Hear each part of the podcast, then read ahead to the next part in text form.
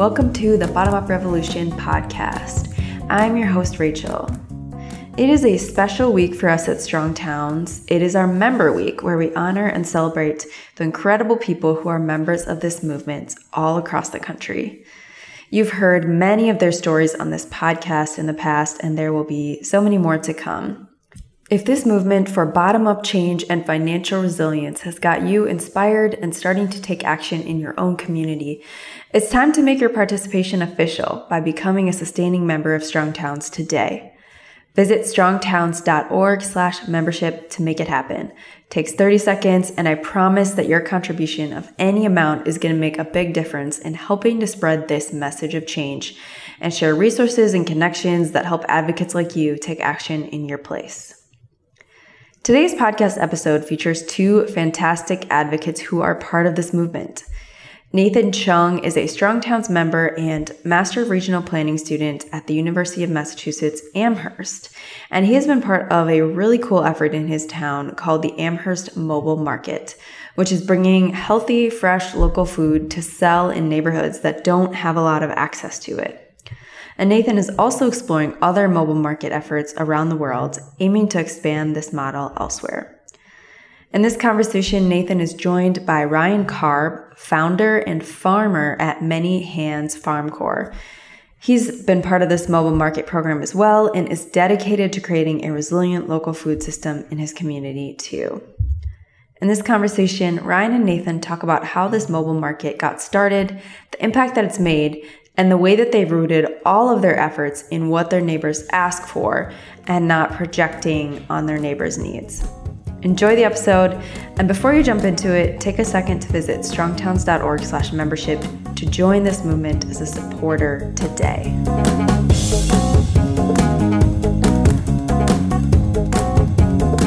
So, Nathan Chung and Ryan Karb, thank you for joining me for this episode of the Bottom Up Revolution podcast. We're so glad to have you on the show. Glad to be here. Thank you so much for your time. So, let's start by hearing a little bit about each of you and how you come to be doing the work that you are doing today. Ryan, maybe we can start with you. Yeah, so I started Many Hands Farm Corps, uh, a small CSA farm in, in Amherst, Massachusetts, about 11 years ago. I've worked on primarily CSA farms since college, and, and I studied where I studied sustainable agriculture, um, and I was studied in at UMass Amherst. So I'm very familiar with the area. I did spend a little bit of time traveling around. When I started my farm, I originally was interested in helping other farms address labor shortages. So I started an internship uh, where I'd bring people around to different farms every day of the week and uh, I did that for about five years before I decided to take a break from it. And I spent the last few years just focusing on growing and and building my business. And last year or two or the winter before last year, felt like a great opportunity opportunity to take on um, a bigger challenge like the mobile market. And we'll definitely get more into the mobile market in a second. Um, but first, Nathan, can you tell us a little bit about yourself, introduce yourself, and how did you come to be involved in these food efforts in Amherst? Hi, I'm Nathan. Um, I've been a Strong Towns member since 2019. I really enjoy reading uh, all the wonderful articles uh, Strong Towns uh, publishes. I'm in my last semester of the Master of Regional Planning program at UMass Amherst. And when I first started the program, my real interest was how to make our cities more walkable. And that naturally led me to consider, oh, you know, we gotta have grocery stores and other essential amenities in the area to really make it walkable. It's not just about having nice sidewalks.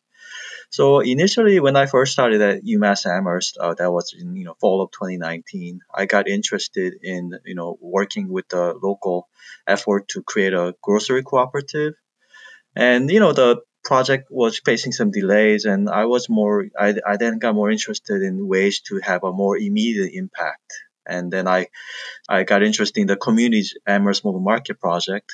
So I worked worked uh, as a market manager uh, part time over the summer in 2020, and uh, I was just interested in the model, so I ended up incorporating my study of them into different classes I was taking on entrepreneurship.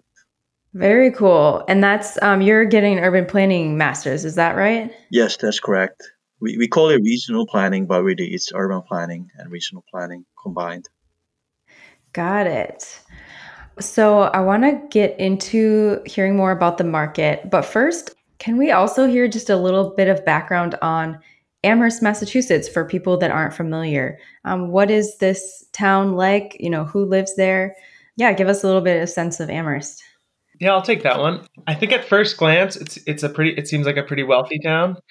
Um, we're known for having it's we're known for having the five colleges in the area: UMass, Amherst uh, College, Hampshire College, Smith, and Mount Holyoke are all within 20 minute drive of here. So there's a, a lot of professors and a lot of people who get employed by the by the different schools.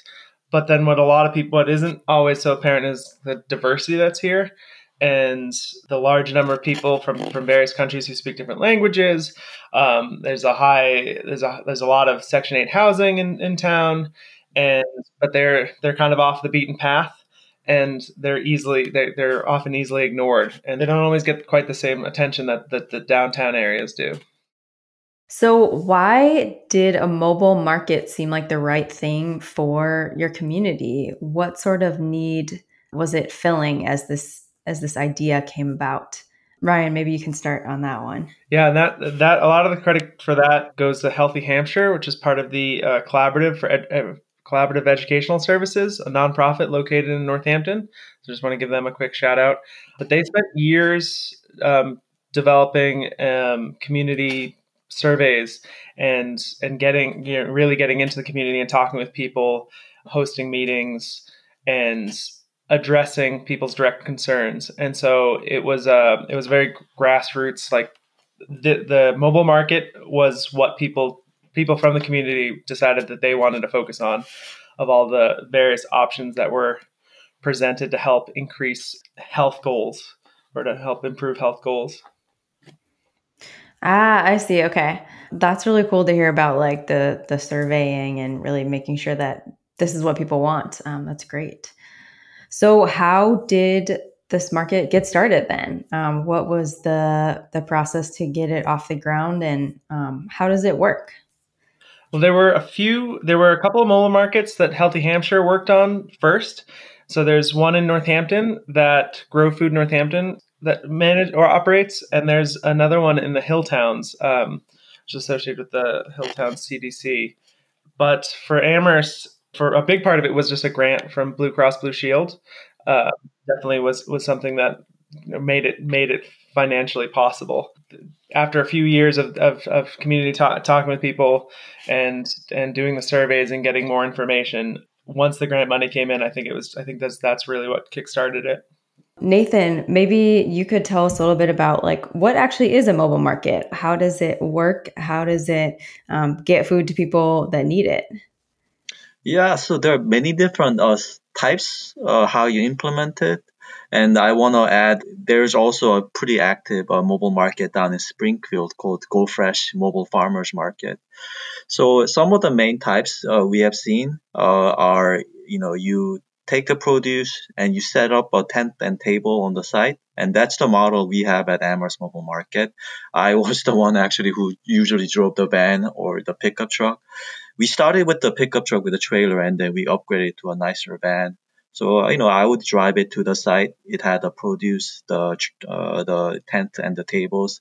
Set up the tent and the tables with the coworkers, and you know, just sell it like a farmer's market, literally.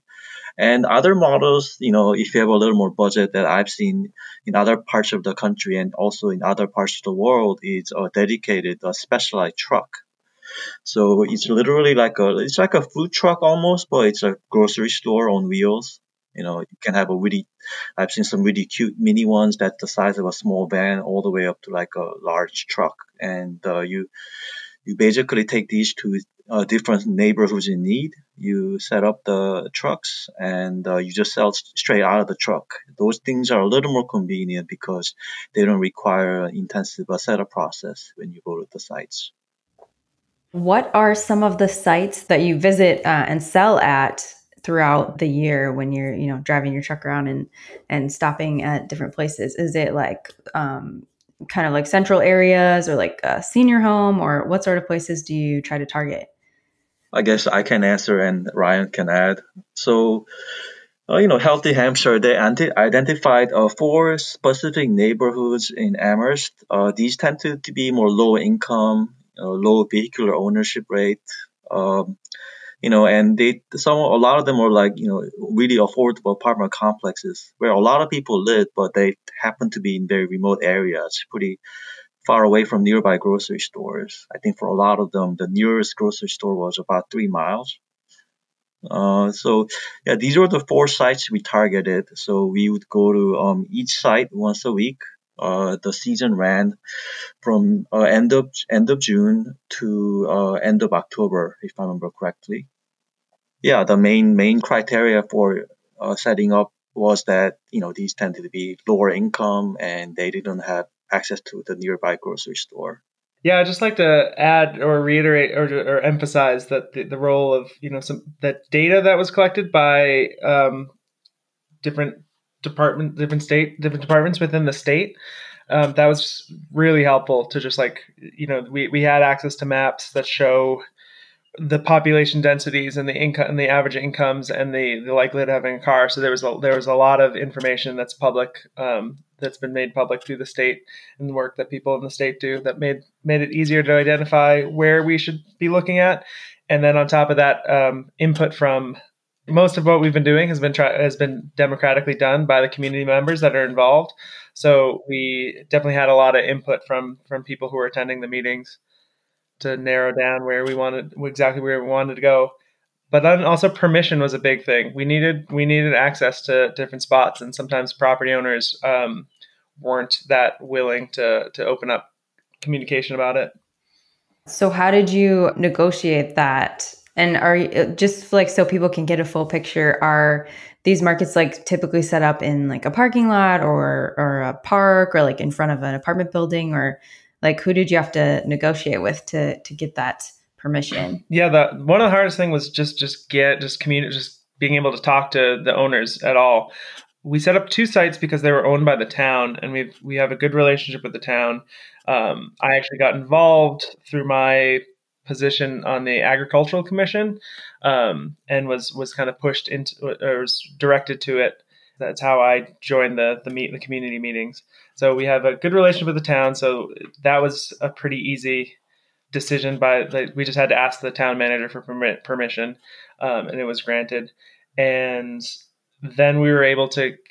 We were only able to get in touch with one property management company that owns or runs two of the, or at least two of the apartment complexes in town.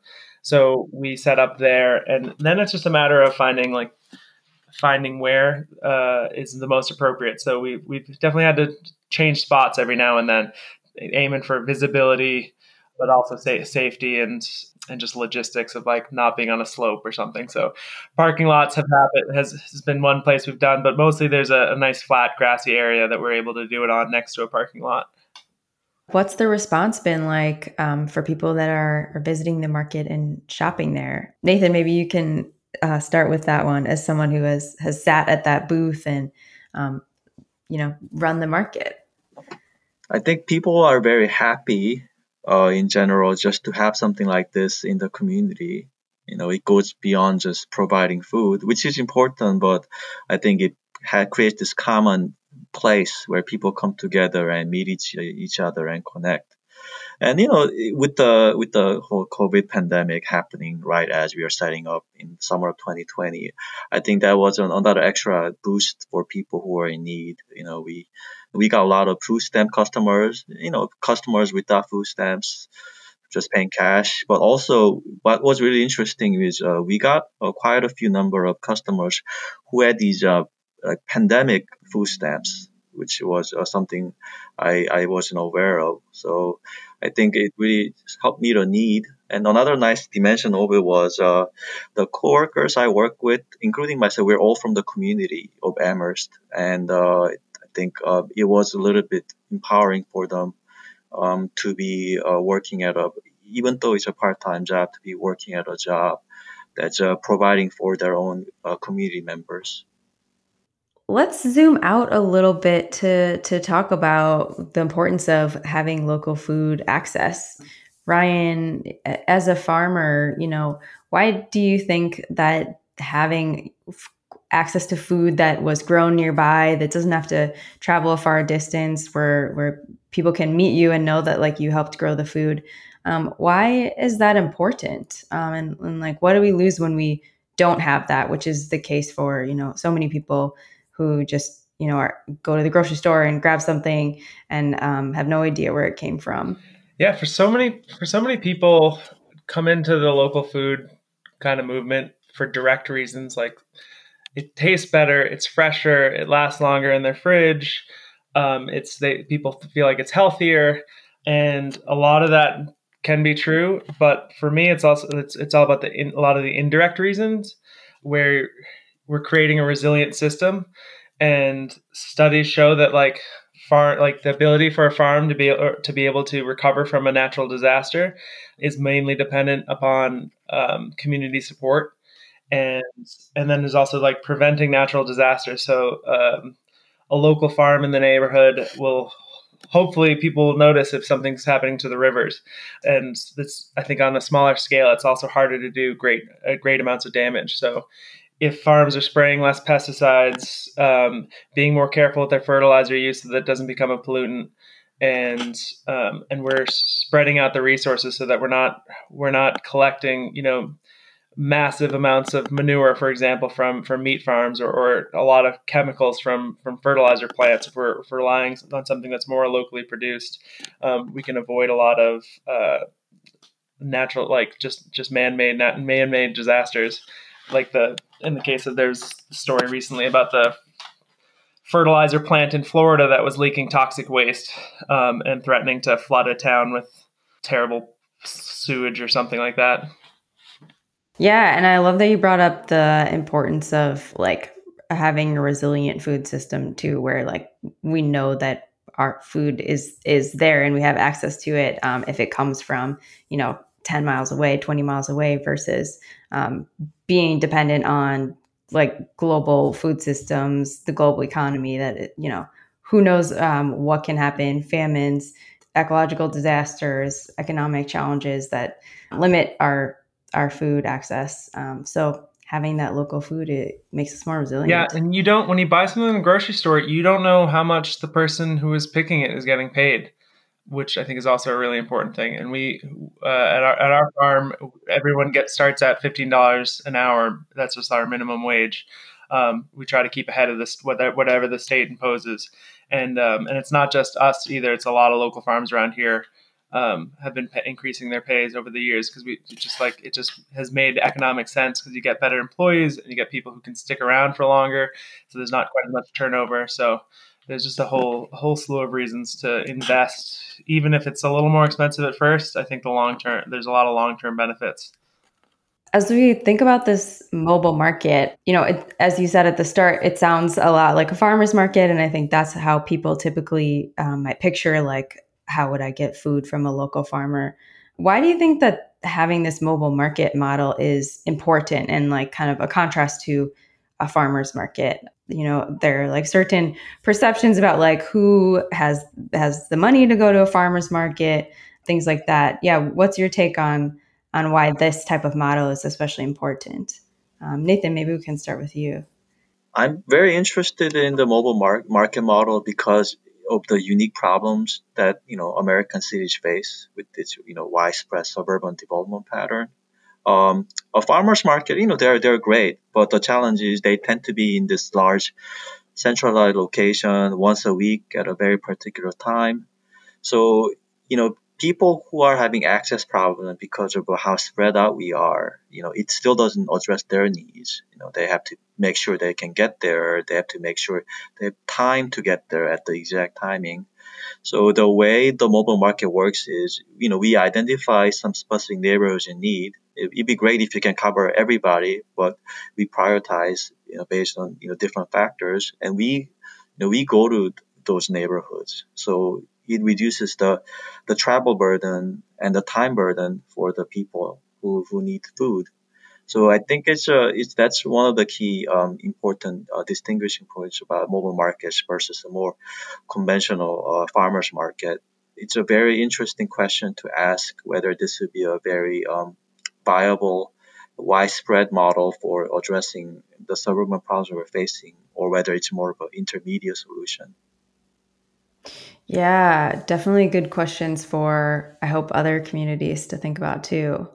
And I'm remembering that you said the the neighborhoods that you were targeting people didn't have access i think within like three miles um, to a grocery store which i think for some people that's like oh three miles that's not that far. But if you don't have a car um, or if your your public transit access is pretty limited three miles is a lot that's a long ways to to walk um, especially carrying groceries. especially so if there's no sidewalks. like really meeting a need. Yeah wow exactly. Yeah great point so, to close us out here, um, what advice would each of you have for other people that might be um, wanting to improve food access in their neighborhoods, um, maybe even try to start a mobile market like this? Um, what would be a good step to take? Um, what advice would you share? Maybe Nathan, let's start with you.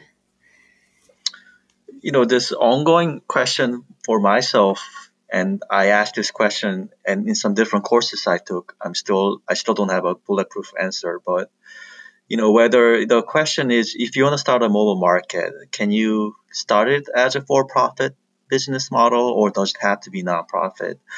What was really interesting was in the U.S. Most of the times I talked to some different mobile market administrators, you know, and they had a you know, they had this idea that mobile markets have to be nonprofit because they're economically uh, unsustainable without grants and other large sources of funding. And you know, there are a couple for-profit models in the U.S. that failed. But on the other hand, um, I found out there are at least two very successful for-profit uh, companies in other parts of the world. So this is a kind of very interesting question about how to approach the the mobile market model. And you know, I don't have a clear answer on what would work in the United States specifically. But I think you know, I think the the, the you know to start, you know, you you need to like talk with people, connect with people, and start small. You know, ask what's possible, what people's needs are, and I think another big point is um, you gotta be very being careful about making presumptions about what people need and what people don't need. That was an idea that came up a lot in different mobile market organizers. You know, they, they really emphasize the need to respect the wants and needs of the community. And sometimes, you know, what people might want is not the most perfect type of food, but I think it's really about respecting people's autonomy and, you know, their personalities. Yeah, great points. Nathan, do you happen to know offhand? You said that there are two um, markets in, in other places around the world that are operating at for profit. Do you know the names of those? I can like share links um, to their websites if folks want to like check them out and learn more. Yes, uh, it's a little hard to pronounce them because they're in other languages. Uh, uh, one ah, is okay. Yeah, I, I can that I can. Um, one is in German, Germany, and Belgium and Luxembourg. It covers those three areas. It's a it's a large a large company called Heiko, H E I K O. Do you want me to spell the website here, or do you want me to send it to you? Um, yeah, I can I can grab it afterwards. Um, I'll look it up or, or get it from you. Yeah, so Heiko, and then um, yeah, what was the other one? The other one is a, a Japanese uh, uh, franchise that's targeted uh, that targets seniors living in rural communities without grocery access. It's it's called a Tokushimaru, T O K U S H I M A R U. Okay, awesome. Yeah, I will make sure to include links um, to those if people want to investigate further. Ryan, what advice um, would you have for folks that are interested in starting an effort like this, um, or maybe pursuing um, a, a, farming uh, future for themselves, or just getting involved in local food in general? Yeah, um, echoing what Nathan finished with of just making sure you're listening. Like, don't go and trying to help somebody without listening to them first. Um, make sure that uh, that you're you don't want to you don't want to be an outsider going in telling people what to do or how to do it. So uh, spend some time, like get invested in the community and, and become a member of the community. I think that's the most important thing, especially in terms of like farmers markets or, or, or some kind of philanthropy. Um, as for farming, I would also say like I think we have the most, the youngest, most idealist people, idealistic people might be the most drawn to this. Um, and I would I would caution I, I would caution it caution people to be wary of trying to do too much too soon. Um, farms in general don't make a lot of money. In fact, there was a study done by a UMass student about farms in the area a few years ago, and, and on the whole, we're mostly we're all mostly losing money. There's there's usually farmers have a second job or a partner who has a decent paying job, or we we come from inherited wealth. Um, and so it's knowing that that farming is even selling to the richest customers is a is a challenge. Um, and so finding a way to make it work for people who can afford the highest prices um, is equally a challenge. But it can, like, I think it can be done. But also, I've been able to rely. I, I've been running my CSA for ten years, and when I told my CSA members that I was doing this, um, we had a ton of support. And uh, not only were they okay with me adding this like extra challenge to myself to the farm on, but they were also we, we received a lot of unsolicited donations from people who were just interested, including sometimes just people who were lending their cars because some of our market managers didn't have their own cars and they needed rides. Oftentimes, with uh, when I started farming, I noticed there's this like we're always selling things at the highest price possible at farmers markets uh, or even through CSAs, and then we're giving away the things we're not selling to survival centers or food food banks. Um, and I think giving food away is is incredible and shouldn't be it should should be continued. But also there's like a whole there's a whole middle ground of of people who are being missed out and kind of the working poor people who it's important to get to their doorstep because they don't have time. It's a, it's a challenge to to cook with fresh vegetables every night or even some nights a week. Um, and it's a challenge to buy them and, and have them you know rot in your fridge because you didn't get around to using them. So um, showing up as close to people's homes as possible being regular it's really important. I'll also like to just to just do something consistently um, and not just show up once and then give up because it was hard um, but but show that you're there for the long run and and develop take the time to develop patterns um, so that people can also change their change their lifestyles a little bit based on what they've got access to yeah, Ryan, I love your honesty and just candidness about about this industry and the challenges, um, and also like the the positives and what we need to focus on. Before we uh, close out here, I'd love to hear like what's what's next for you both. The summer season is picking up. Um, Brian, you're also you know have your CSA. Plus, I'm assuming that the market is you know kicking off soon um, in June if it's uh, if you're using the same schedule as last year. So what's what's next for you all? What are your hopes for this summer? Um, Ryan, let's start with you. So this year, I'm hoping to hire somebody uh, to. Well, we, we've just we've just had some successful fundraising um, recently, and this year I'm hoping to hire somebody to do a lot of the work that I was doing last year, which included ordering and picking up um, the pandemic made that a big challenge. I, I, didn't want, especially early in the year when we weren't sure about surfaces, like I didn't want people sharing the same vehicle very often. So there's only one or two of us driving. Um, so this year I'd like to have more people do some of the stuff that that gets done on the back end and continue my goal of like I want to take myself out of this as much as possible to be the farmer that's growing the food, not not someone who's managing the mobile market, but but helping to helping others to manage it. I think also for people interested in starting something like this, I had been selling out our CSA membership for years. Last year, because of the pandemic, we had a ton of early signups, and I actually went 20 CSA shares over my goal. Um, so this year, I'm actually not selling any new shares to our regular, like on the farm CSA because the, that that CSA is limited to just the produce that, that I grow. I'm trying to turn people who are prospective customers who are interested that I have to turn away. I'm telling them to go to the mobile market to support that because even though it's just us setting up tents, when I don't have enough of my own produce, I, I like I, we buy from other farmers too. So there's always ways to get more. Very cool. And Nathan, what about you? What's next? Are you working at the market this summer? And um, what, yeah, what what do the next few months look like for you? My plans right now are a little murky. You know, I'm finishing up like this is the second to last week of my uh, my year at my studies at UMass Amherst. This is the end of my program. And, oh yeah, uh, congratulations! Very exciting. thanks. I've been, you know, debating about, you know, I'm still looking for work, but I'm debating whether actually the mobile market had a big impact on what I'm trying to do because uh, the the program is geared toward producing more conventional government planners, but I I have I'm getting the sense maybe that's not my path. You know, I'm just debating that, and so I'm trying to see if there's a way for me to be involved as a part of the food system. Maybe there'll be the mobile market, maybe there'll be another way. But I got very interested in entrepreneurship, so I, I took some courses in the business school outside of my regular regional planning curriculum, and uh, you know, got exposed to some different ideas. So I'm talking with some different groups, you know, volunteering some different farms and organizations to try to see where I can fit in and uh, what would be the right uh, first stepping, you know, stepping stone into like a path in this system.